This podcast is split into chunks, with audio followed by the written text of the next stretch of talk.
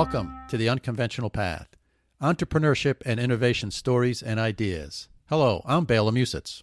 And I'm Mike Wasserman. Today, we are excited to be joined by Rich Honen. He is a partner at Phillips Lytle, our show sponsor. Rich is a repeat guest on this show. He has appeared in episode number 8 and episode 45. Today, Rich and I discuss how Phillips Lytle, a medium sized business, has responded to the coronavirus and how it has changed the way they do business. Rich and I also discuss how this pandemic has very rapidly transformed how most of us interact and will do business in the future. So before we get into the conversation, we just want to sincerely thank Rich Honen and Phillips LLP for their longtime support of the entrepreneurial community and their sponsorship of the Unconventional Path podcast. Now, a note to our listeners, we don't usually date our podcasts, but uh, Bela, as you said, this is uh, a podcast about coronavirus and the pandemic, and it's the, actually the second in our series. So just to let um, the listeners know, we recorded this on March 31st, 2020, and uh, depending on how far into the future you're reading this, just a, a note that the uh, coronavirus pandemic is still raging all over the world um, with really no clear end in sight right now. So there's a lot of uncertainty uh, and I would say some fear. So this is, I think, a great time to have a set of conversations about coronavirus pandemic and how small business is responding to it. So with that, let's move to the conversation with Rich Honen. Well, Rich Honen, welcome. Always good to see you. Good to see you and good to hear you. Yeah. So, uh, how are you faring in this uh, coronavirus uh, saga?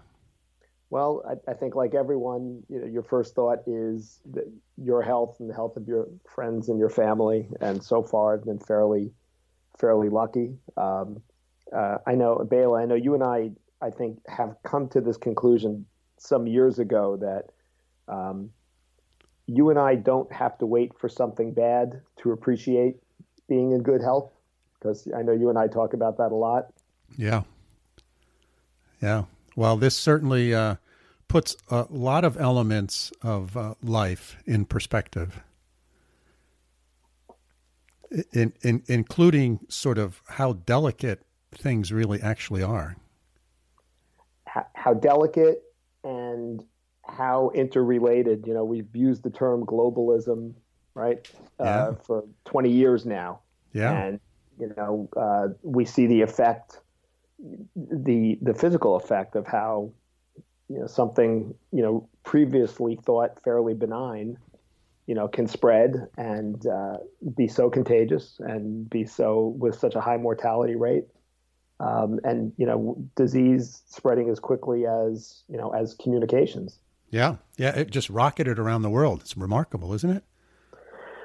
It is. And and uh, you're right. It, it it opens up a, a, a, number of other questions. Obviously, the, you know, the health issue is first and foremost, and, and it's going to be that for a long time.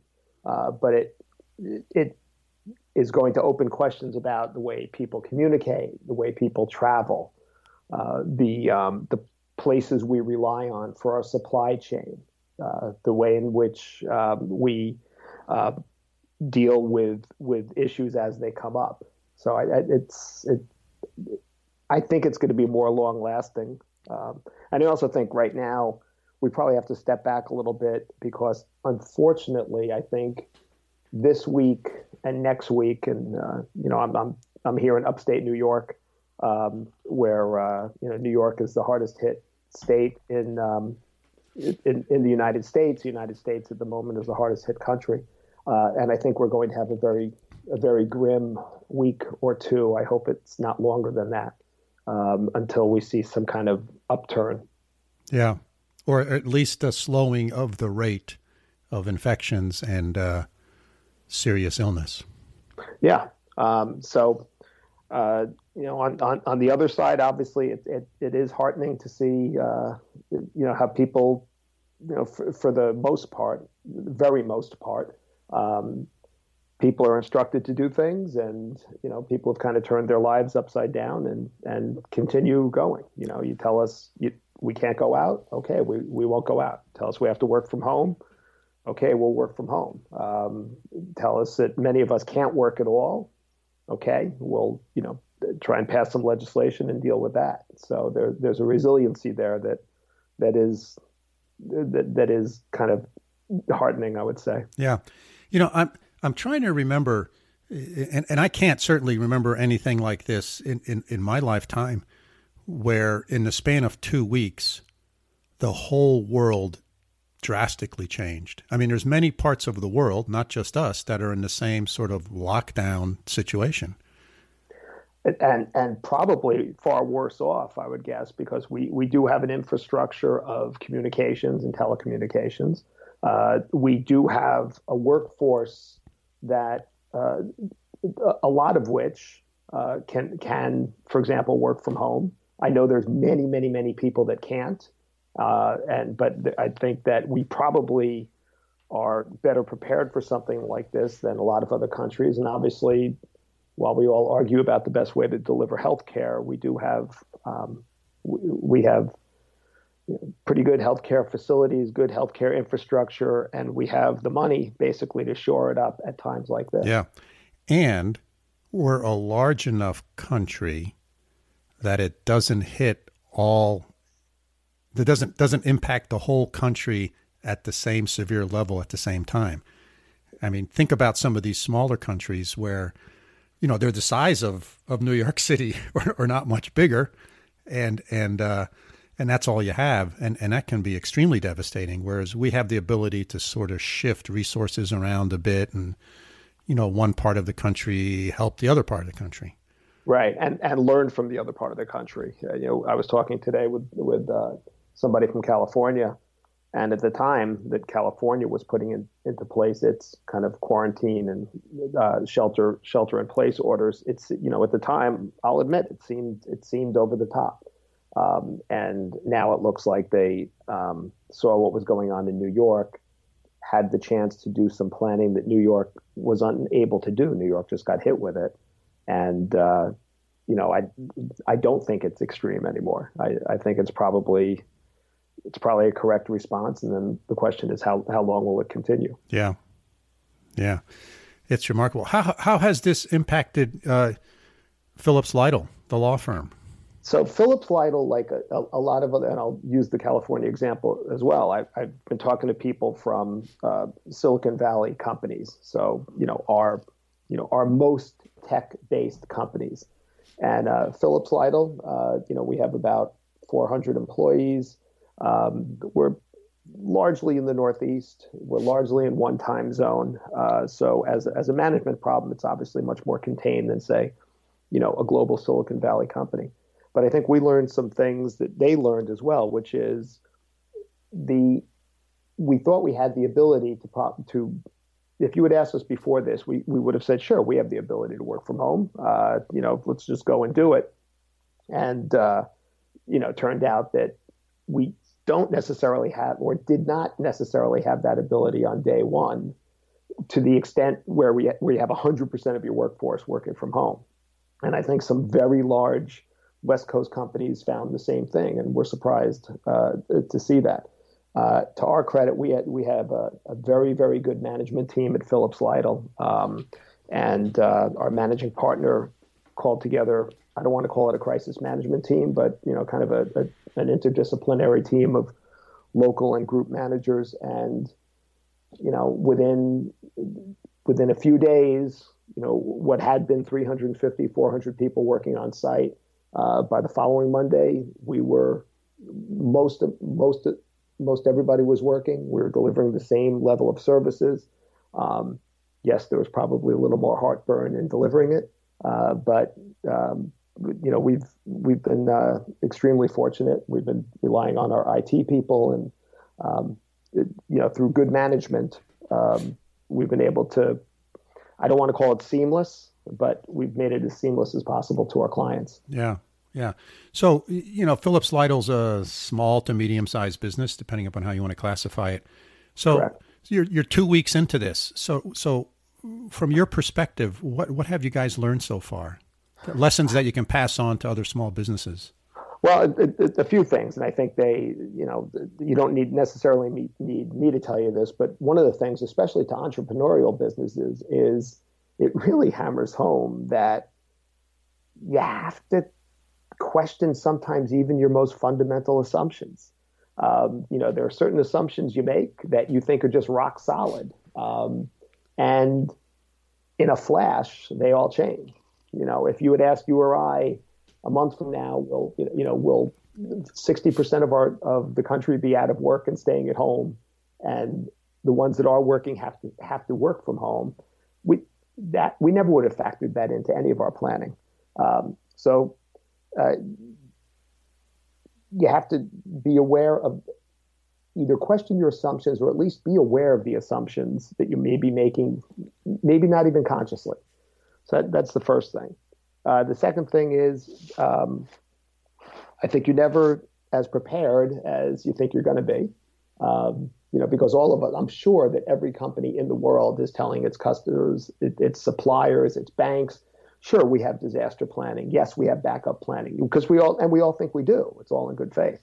Um, and then when the time comes to actually put it put it into place, you know, you you see some of the challenges that you face. So I think that's another thing you could learn. But I think the biggest thing is I've seen again some really large companies that have struggled their way through this. I think because of lack of communication, lack of transparency, and um, we you and I talk about this all the time. But boy, just the the the ability to tell your people both your employees and your customers and your suppliers and your vendors what's going on at that particular time. Even if you don't have every, every answer, just to communicate what you do know and what you plan to do uh, is is really very very helpful. Yeah, you know I, that brings up an interesting point.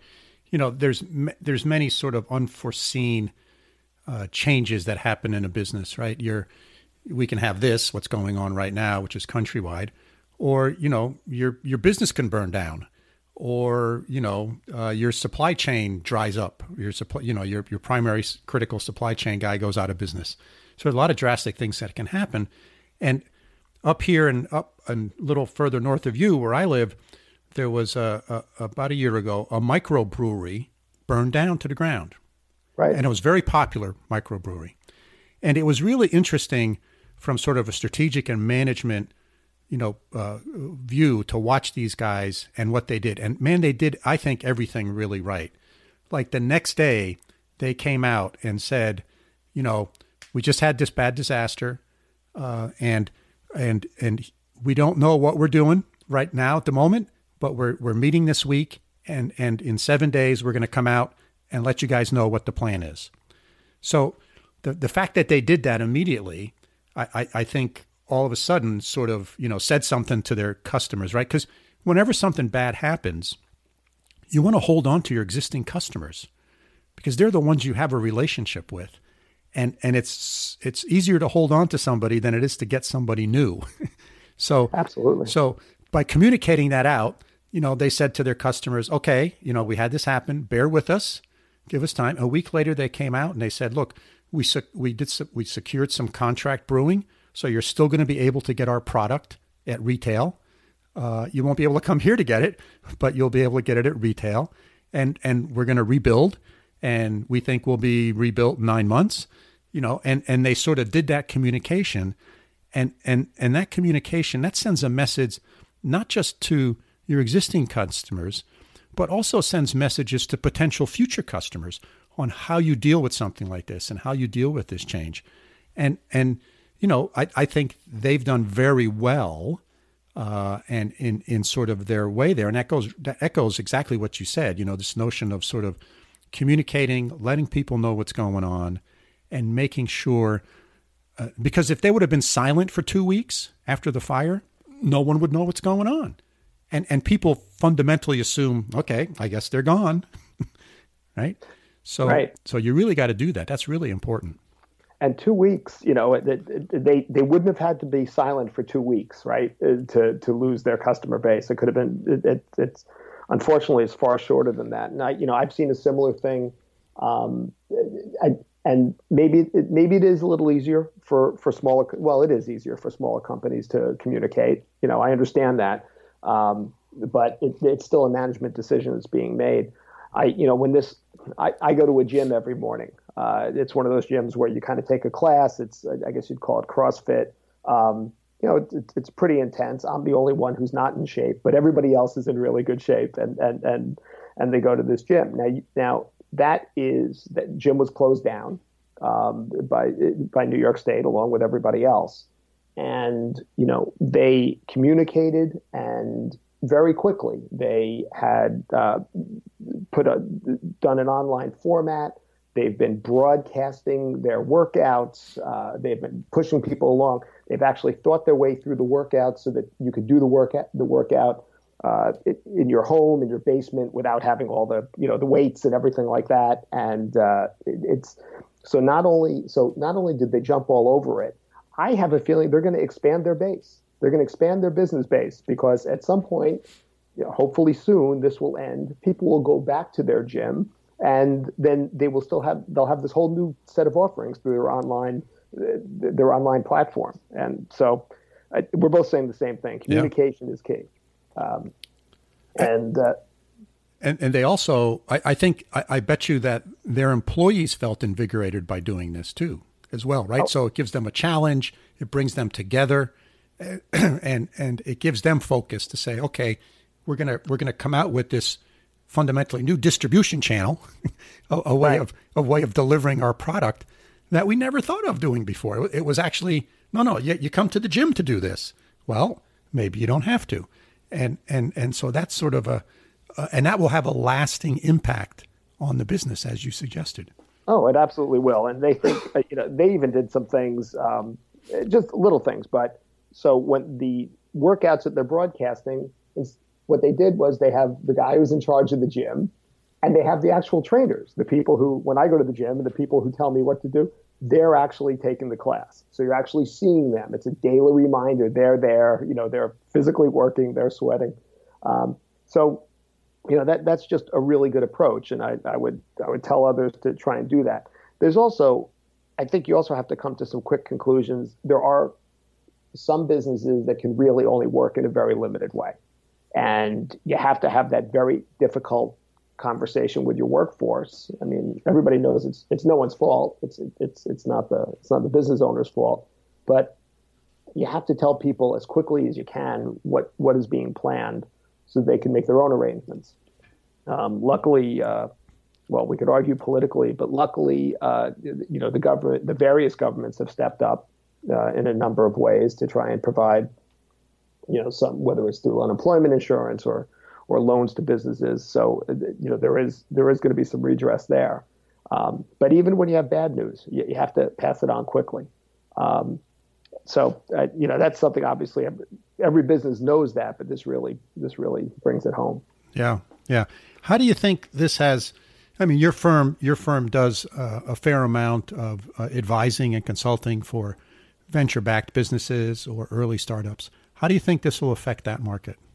Well, obviously, the, money flow, uh, you know, will will tighten up for a while. Uh, we've already seen it certainly in the uh, merger and acquisition context. Um, you, are already seeing a lot of deals being put on put on hold because even the, these large private equity deals, there's usually a component of borrowed money, um, and and the capital markets just in general have tightened up. Uh, I'd like to think a lot of those deals will resurrect.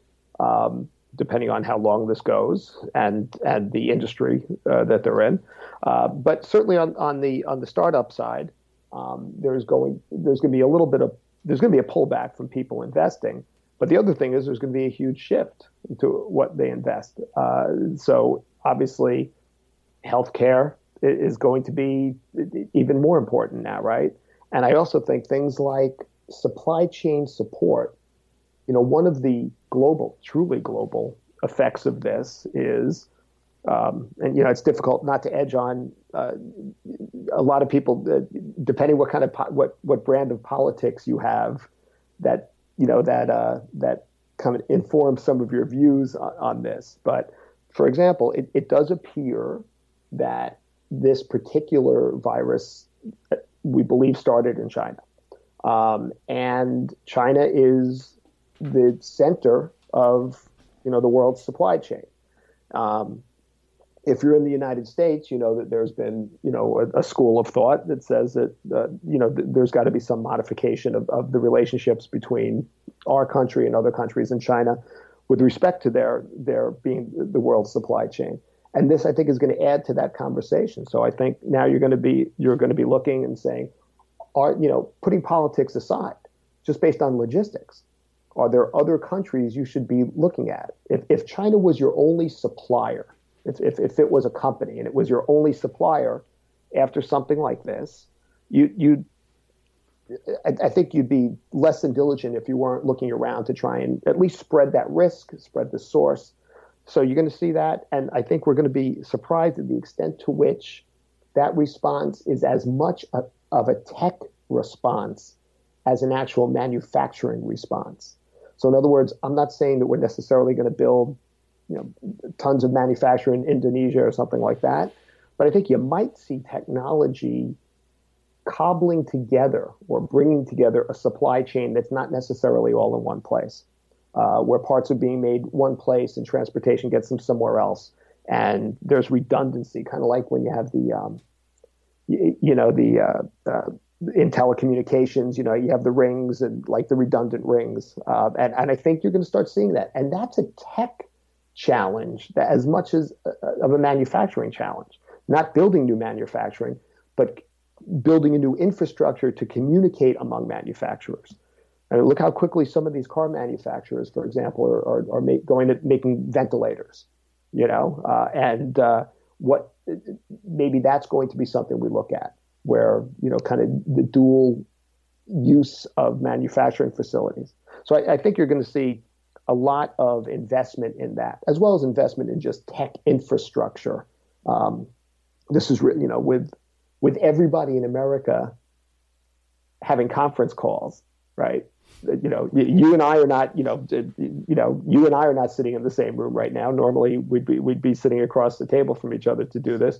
We're not sitting in the same room none of my you know 70 partners are sitting in the same room when we have our meetings uh, my children going to school are not in school kids kids in uh, students in, in college are all they're all online you know and that's got to put a strain on on our you know our fiber infrastructure and i think you're going to see that made more robust yeah yeah well you know in the past we've had numerous different events whether it be the oil embargo or other types of events that have disrupted supply chains. And uh, we always come out the other side of that uh, a little more robust, multiple suppliers, etc. Uh, but this is an example of where, uh, you know, it's unprecedented because it, it impacted the whole world. And uh, even though China is the dominant manufacturer now, you know, not that long ago it was Korea and then it was Japan and you know, we used to manufacture a lot of that stuff here in the United States, and before that it was Europe. So there's always these risks when those things are too centralized. And I, I hope you're right in that one of the lessons that we carry forward out of this particular uh, disaster, I'll call it, is this notion of redundancy and flexibility within uh, the supply chain. The way they used to do it in the old days was they used to store a lot of inventory. And and and then as you know people got more sophisticated uh, remember remember the whole just in time delivery concept? Yeah. Right? So there is no sort of work in progress. It's I, I i'm going to build 10, 10 cars today so the parts for those 10 cars are going to show up uh, this morning and i'm going to build those 10 cars. Well we found that we really honed that really well and then there was a, a hiccup in in the supply chain and all of a sudden i remember back in the 80s i think it was a lot of the car companies had to shut down for various different points in time because they didn't have parts to build the cars. Uh, and we learned a lesson in that right? We, we we learned many things. So what do you think some of the the lasting positive things that can come out of an experience like this are? Well first i think it, it gives you what um, almost a forced time to step back, take a break, right? Uh, and and, and um, if you if you're an entrepreneur, you know, you, I know you're supposed to always be selling, Um, but there might be some sales you just can't do right now. There might be some parts of your business you cannot advance right now. So first and foremost, every entrepreneur, um, and again, whether it's a gym or whether it's a brewery or whether it's you know kind of the more traditional, what you and I think of as the high tech startups, um, I think everybody should be taking time just kind of relook at your business plan. Re, uh, something as simple as go over your deck, go over your, your PowerPoint. Does it still make sense? Uh, does it does it still you know ring true? Uh, you know in, in the new reality. Take your time and do that. Get your cap table together. You know that kind of, those kind of things, right? The, the stuff the stuff you're always meant to do. Um, so I, I, think that will be good. Uh, but I think also the, the big thing is people will say, is my product the type of product that people really need versus the type of product that people want? And you will then structure your market and your marketing and your distribution accordingly. So I, I think we're going to see, um, and, I also think you're going to see what, what you said, which is there's going to be more need for redundancy. So if you used to use, you know, used to send 100% of something to one person, now maybe it'll be 80 20, just in case, you know, uh, and which I think is going to create huge opportunities for small firms, for small businesses. You know, you and I used to say, well, it wasn't you and I, everybody used to say, no one ever got fired for hiring IBM, right? Well, now if somebody only hires IBM, they may get fired. You know, they, they need they need to. it's not a slam on IBM. It's just a slam on on putting all, all your eggs in one basket. Um, so I think I think those are some of the good things we'll see. Uh, there's going to be more opportunities, and a lot of them are going to be around the supply chain. Obviously, there's going to be a ton of opportunities around um, telecommunications infrastructure and I'll call it health tech in general.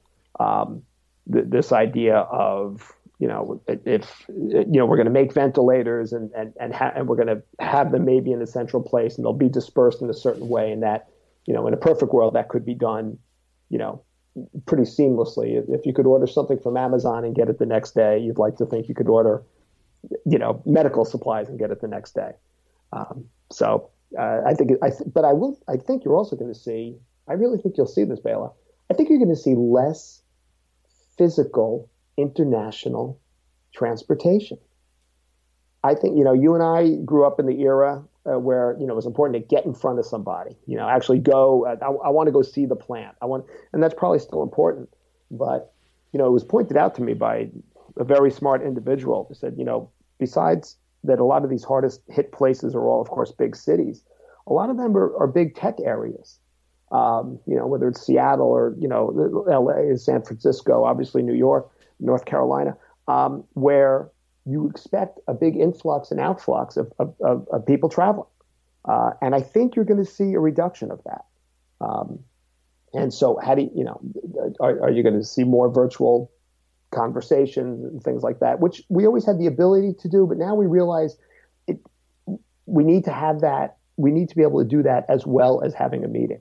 So I, I think you're going to uh, you're going to see that and you're going to so for domestic manufacturers here in the U.S., I think you're going to that that's could be a huge positive for them.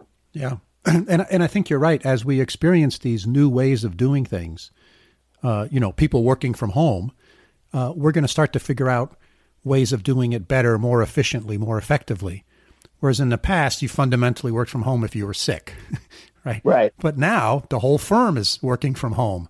So, okay, what type of infrastructure, what type of systems do we need to set in place? What types of, uh, you know, what types of meetings, what meeting size, etc. We'll figure all this stuff out, uh, and we'll get better at it. And I think it will permanently change the way we do business. My wife and I were talking about this this morning about how, you know, whenever we went to the doctor because we weren't feeling well, you go to the doctor they write you, and the doctor decides to write you a script. And now you're feeling crappy. You're going to get in the car. You're going to take your script to the to the pharmacy. You're going to stand in line with seven other people who are really sick, maybe not with the same stuff you have, and wait to get your prescription filled. And and now, you know, many of the pharmacies are doing free delivery for these, you know, not not the 90 day things that you get mail order anyway, but sort of your 10 day supply of something to get you through whatever you have. And it's like, why didn't you do this before? right? You were forcing me to come in there when I feel crappy. And I think it's going to be really difficult for them to walk that back, right? So just like working from home, it's going to be difficult to walk that all the way back. And and and I think we're going to end up coming out of this better and stronger and with lots of new opportunities for businesses both large and small.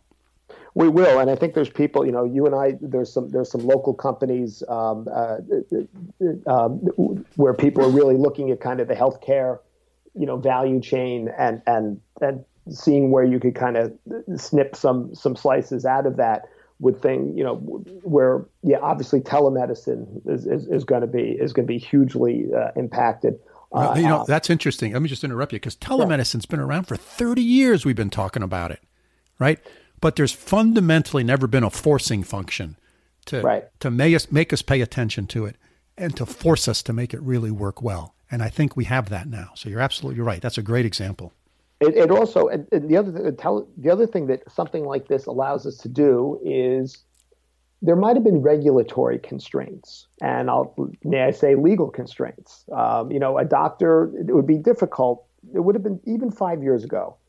It would. It, it's difficult for a doctor to say, for you to say, I have a sore throat, and the doctor says, well, all right, FaceTime me, and you know, you stick your your iPhone, you know, down your throat, and they take a look at it, and they and and then to actually make a diagnosis, and then to prescribe based on that, probably all doable from a medical and a technical standpoint, but that's that five years ago, that's a difficult call for a doctor to make because you're, you're going outside, you're doing something atypical God forbid something happens. And so there's an entire regulatory structure that you're fighting and legal and everything else. Something like this forces, actually, might force the regulatory structure to now catch up with where the technology now is. And now to the point where they say, we actually don't want you even coming in, you know, unless you have a temperature of this. And, and by the way, think of all the people who, you know, blood pressure cuffs, the cuffs, and and, and all, all all the diagnose all the kind of diagnosing things you can do at home, and then send that into your doctor. Think think of what the sales of those are going to look like. You know, people doing home blood tests right, and things like right. that. Um, so there's that. I, I, I, do also want to say, um, so telemedicine and, and, and, things like that, you'll see. But I think the other thing we'll, we'll learn, and, and not to leave out these industries, if you're here in New York, it upstate New York, New York City, different, you know, and and you know we're praying that obviously they they get through this, you know, as quickly, you know, as possible. But here in upstate New York, it's only been a couple of weeks that we basically all been working from home. Okay, those of us who can work from home pretty much are, are working from home, and it is incredibly difficult not to be able to do things like go out to dinner, not to be able to, you know, go and have a drink with somebody, meet somebody for coffee. And I think one of the things we've learned is we really need that. We, you know, as humans, we need that. Uh, and that's not just that's not just entertainment.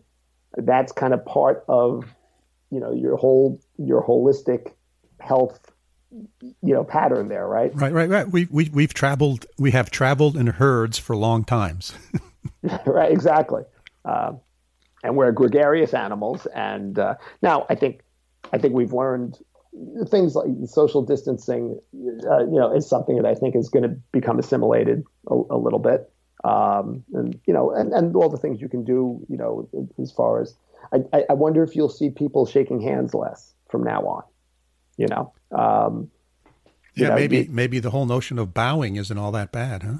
Yeah, right. It's uh, it's it, but and and and they'll and then that will go that will go too far as well because people still need you know the tactile sense of you know being able to shake hands or hug or just you know basically show show emotion for each other. You know, um, obviously right now this is not the time, but I, I don't think that's something that's going to go away. I think that's just something that we need to do in a different way. Yeah. So those those businesses, restaurants and, and businesses that entertain, it's funny, we'll be able to work better from home, but there's going to be an emphasis on how could we entertain ourselves in groups um, in, in, better ways.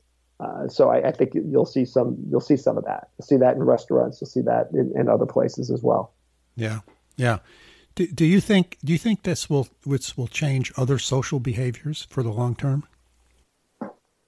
Uh, yeah, some of it not some of it not good. I mean, and, and I don't know if you if, if, it's social. Well, so we are talking about things like not shaking hands, um, but this whole the whole idea of quarantining and shelter in place, and you know uh, the whole idea of you know is the cure you know is the cure worth it? You know, is the cure worth worse than the disease?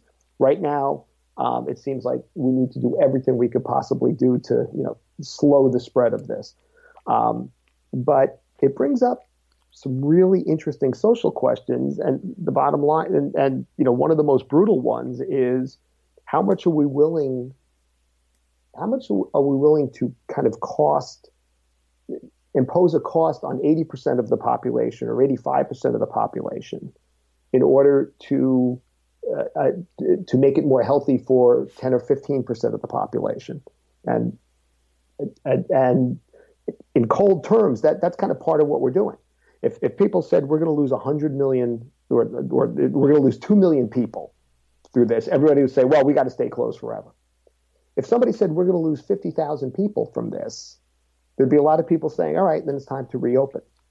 And and that's that's a very calculated that's that's a very calculated analysis and that's a very difficult conversation to have. So we're going to start seeing that. So we're going to start seeing people kind of grouping you know, in, in, in, in ways that, that we need to be careful about healthy versus non healthy, old versus young, upstate versus downstate, city versus rural. Um, I've, I've, I've had the disease and you haven't. Yeah, exactly. Right.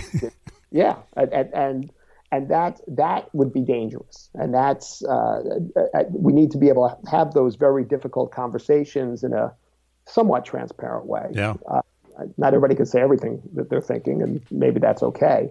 But um, I, I, think that is going to change, and, and, what we have to be really careful about is not grouping people in ways that that bring us apart, both you know culturally and from a society standpoint. Yeah. That that's probably my biggest fear because when you overlay that with this idea that gee maybe it is just better to stay at home, you know. Um, and stay at home and stay away from you know different parts of the country or different parts of the city.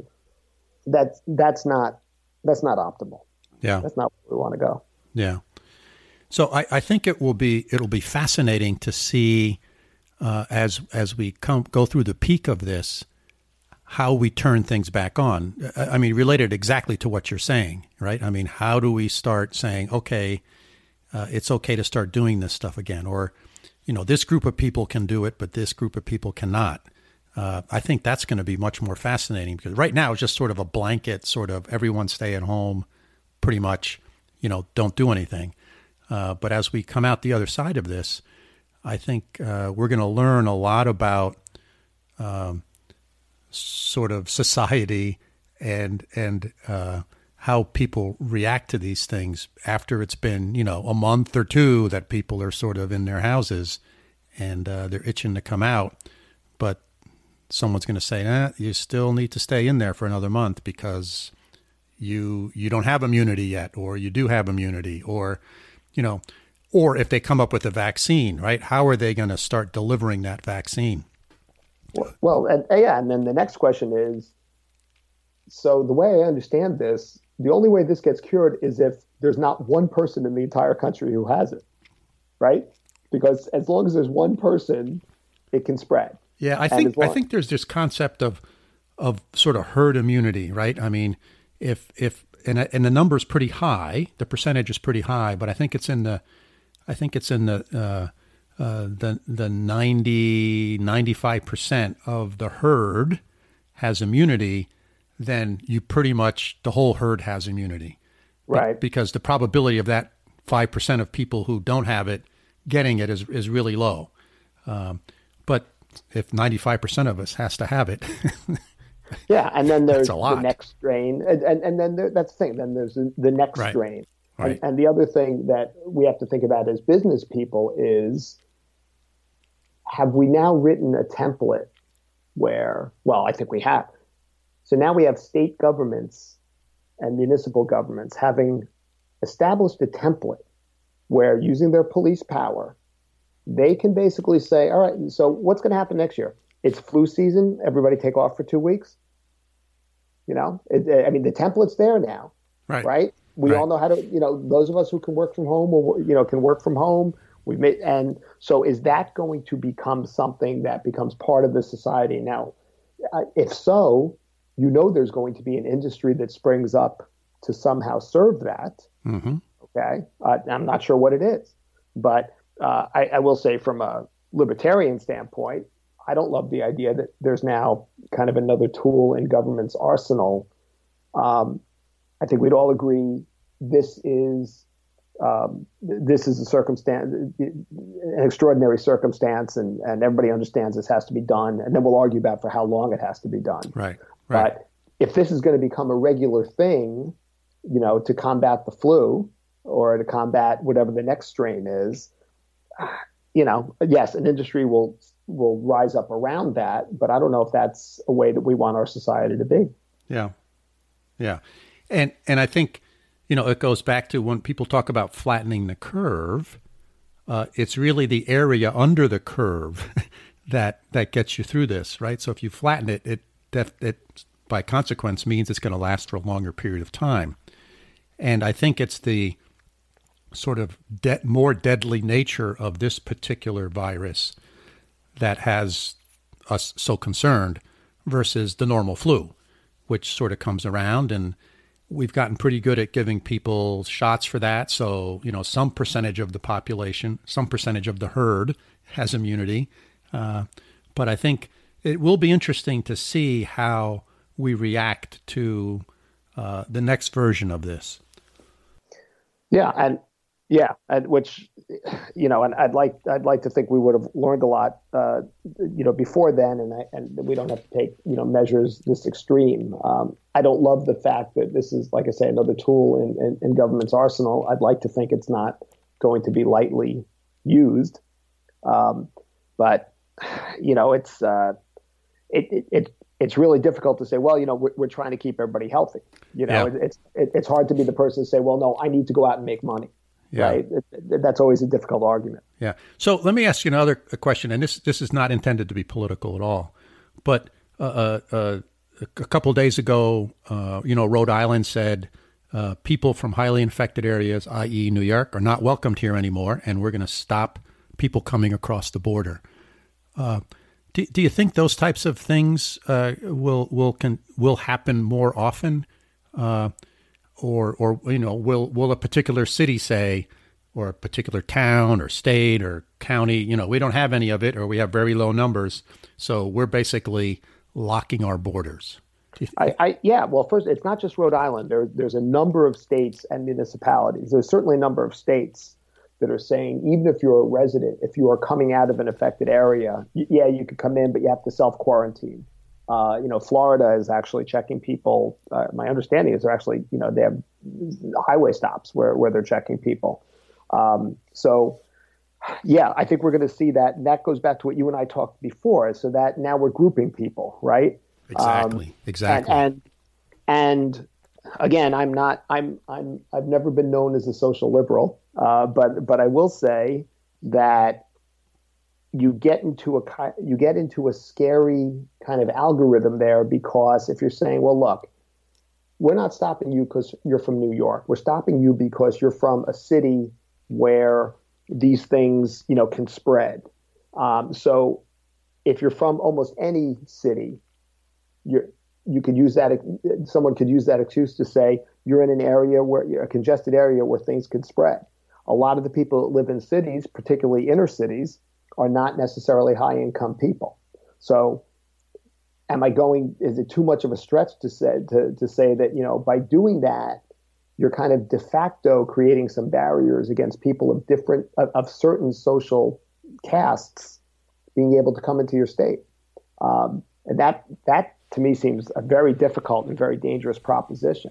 I think the other, the so you know I'll say that um, the the other thing I think where you're definitely going to see it politically is the issue of immigration and the issue of homelessness are now going to be looked at both for and against, in this light. Yeah. As, as as health issues and as you know you know legitimate police power to you know for health, um, and I think um, some of which makes sense and some of which I think is going to is going to make an already very emotional topic much more so. So yeah, you're going to see that. I, I I wonder if you're going to start seeing people, you know, people who can afford it moving out of cities. You know, a lot of people moved out of a lot of people moved out of New York City after 9/11. Right, right. You know, uh, and and and you know, never really went back to a big city. A lot of them moved to upstate New York or other places. Um, and I wonder if that's what you're going to see. If you're going to see people kind of spreading into, you know, less populated areas. Yeah.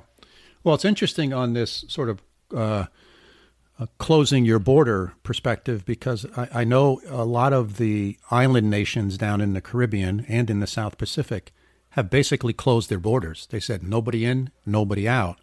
So at the nation level, right, that seems to be accepted. I mean, they're islands, so it's a little easier right. to do.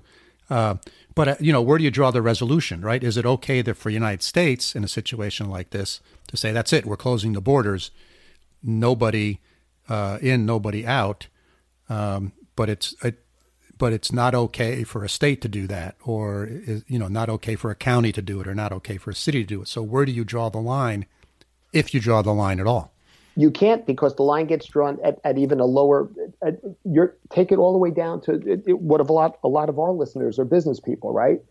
This is this is something that comes up every day, and you're going to see a shift in this. You're running an office, you're running a store, you're running a restaurant. Before all this happened, somebody shows up and they're sick. Okay, and what do you what do you say? Go home go home because A, you're sick and I want you to feel better. And B, you're going to get other people sick. And C, forget it if we're like a restaurant, okay? Right. You know, e- even before this. Um, and then what happens if that person says, I don't want to go home. I don't want to burn a sick day, for example, you know, which is legit. That's, you know, people li- live on their sick days and, and they say, I feel fine, you know. That that's something that used to be kind of you know that was a little bit of an HR no no right if, if somebody you know, if you told somebody to go home, they didn't want to burn a sick day, what do you do? You give them an extra day. Now that's going to become, you're basically barring that person, right? And that's going to become much more frequent. In fact, now you, as the person in charge, you could have, you could get in some trouble for allowing a sick person in, in your office, right? So we're, what I'm saying, Bela, is we're doing this, forget on the nation level, on the state level, municipal, we're doing this on an office by office level you know? And what's going to happen when three friends or four friends want to go out and one of them is is is you know has a runny nose? We're, we're doing it we're doing it at the family level right? Yeah. My wife and i are not going to see the grandkids. Uh, yeah, absolutely. Right? Yeah. So that's about as a, a fine grain uh, resolution as you can have because right, exactly right because they they have a, a nanny that comes in and out every day and you know, we're high risk, we're at that age, and it's like, nope, we're not seeing the grandkids. So right. it's very so, interesting. And, and think, yeah, and, and that's where that's where I think a lot of people are seeing the problem. Yes, health wise, it would be great for everybody to be alone in their home and not have any contact with anybody. But that's kind of like it's almost like the old joke about the OMB. You know, if you read all the when the OMB, uh, the Office of Management and Budget, or the Congressional Budget Office does their uh, does all their um, their estimates of what a bill might cost. You know, the old joke is, you know, they, you know, 100% tax would be, you know, the best thing for the government, right? Because that, that brings in the, the most revenue. Uh, but then nobody has any money. So right. difficult questions. And businesses are going to have to face these every day. Yeah, I, I think it's going to be very interesting going forward. So we've been chatting here now for 45 plus minutes. Um, what other thoughts you have about all of this stuff, Rich?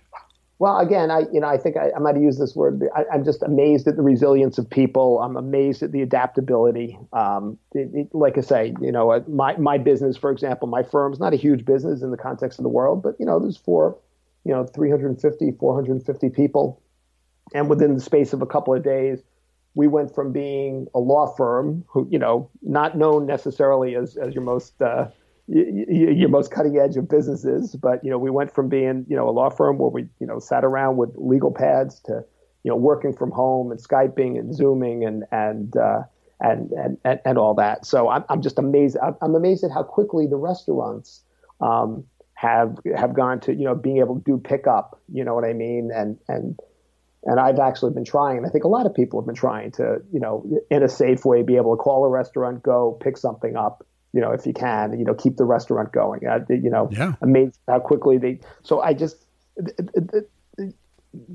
whether you call it capitalism, whether you call it democracy, whether you call it American ingenuity, whether you call it just you know human adaptability, um, it's just amazing how quickly we uh, we recognize something and we adapt. Um, and, and, you know, people say, oh, you know, one of the problems with with our world is we have a short attention span and we think in sound bites, and maybe that's true. But the flip side of that is, look how quickly we get over stuff. Look how quickly we move on to the next and, and just assimilate and, and, and adapt. I, I think that that's pretty remarkable. Yeah. Yeah, those are good thoughts. The one caveat I would say, the one caveat I would say is that when we're forced to do it, man, we do it really well. But when it's sort of optional, we drag our feet pretty well. Yeah, yeah, and and so that's what you know. That's it's the role of leaders. It's the role of entrepreneurs it's the role of boards of directors uh, is to keep things top of mind. You know, when it, you know the hardest time to change is when everything is going fine.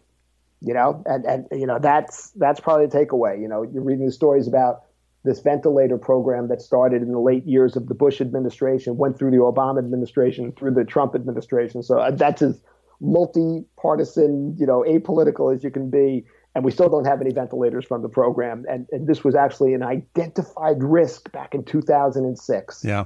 Um, and that's the job of the entrepreneur is is anybody can deal with a crisis. It's hard to make people focus on something that might become a crisis before it is. Yeah. Yeah.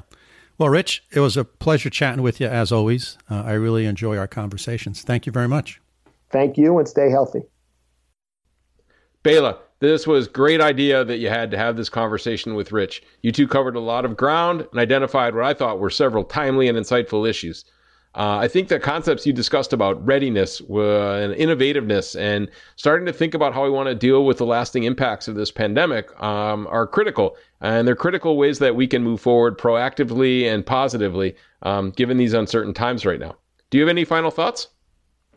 Well, you know, Mike, uh, I think the conversation that Rich and I, Rich and I had was pretty complete, and uh, I think we should just uh, wrap this up. Okay.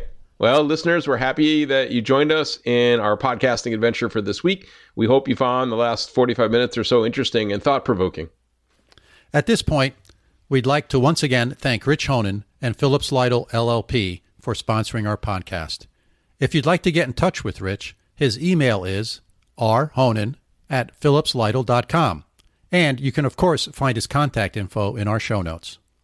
If you have questions about what we discussed today, suggestion about future topics or potential guests, please do get in touch with us. Our email is bela.and.mike at gmail.com. And please do subscribe if you haven't already. We have lots of great guests in the pipeline. So until next week, signing off from upstate New York. Have a great week, Mike. Thanks. Sounds great, Bela. That's it from over here in Münster, Germany. And listeners, have a safe and healthy week, especially if you're listening to this in April 2020. Thanks. Bye.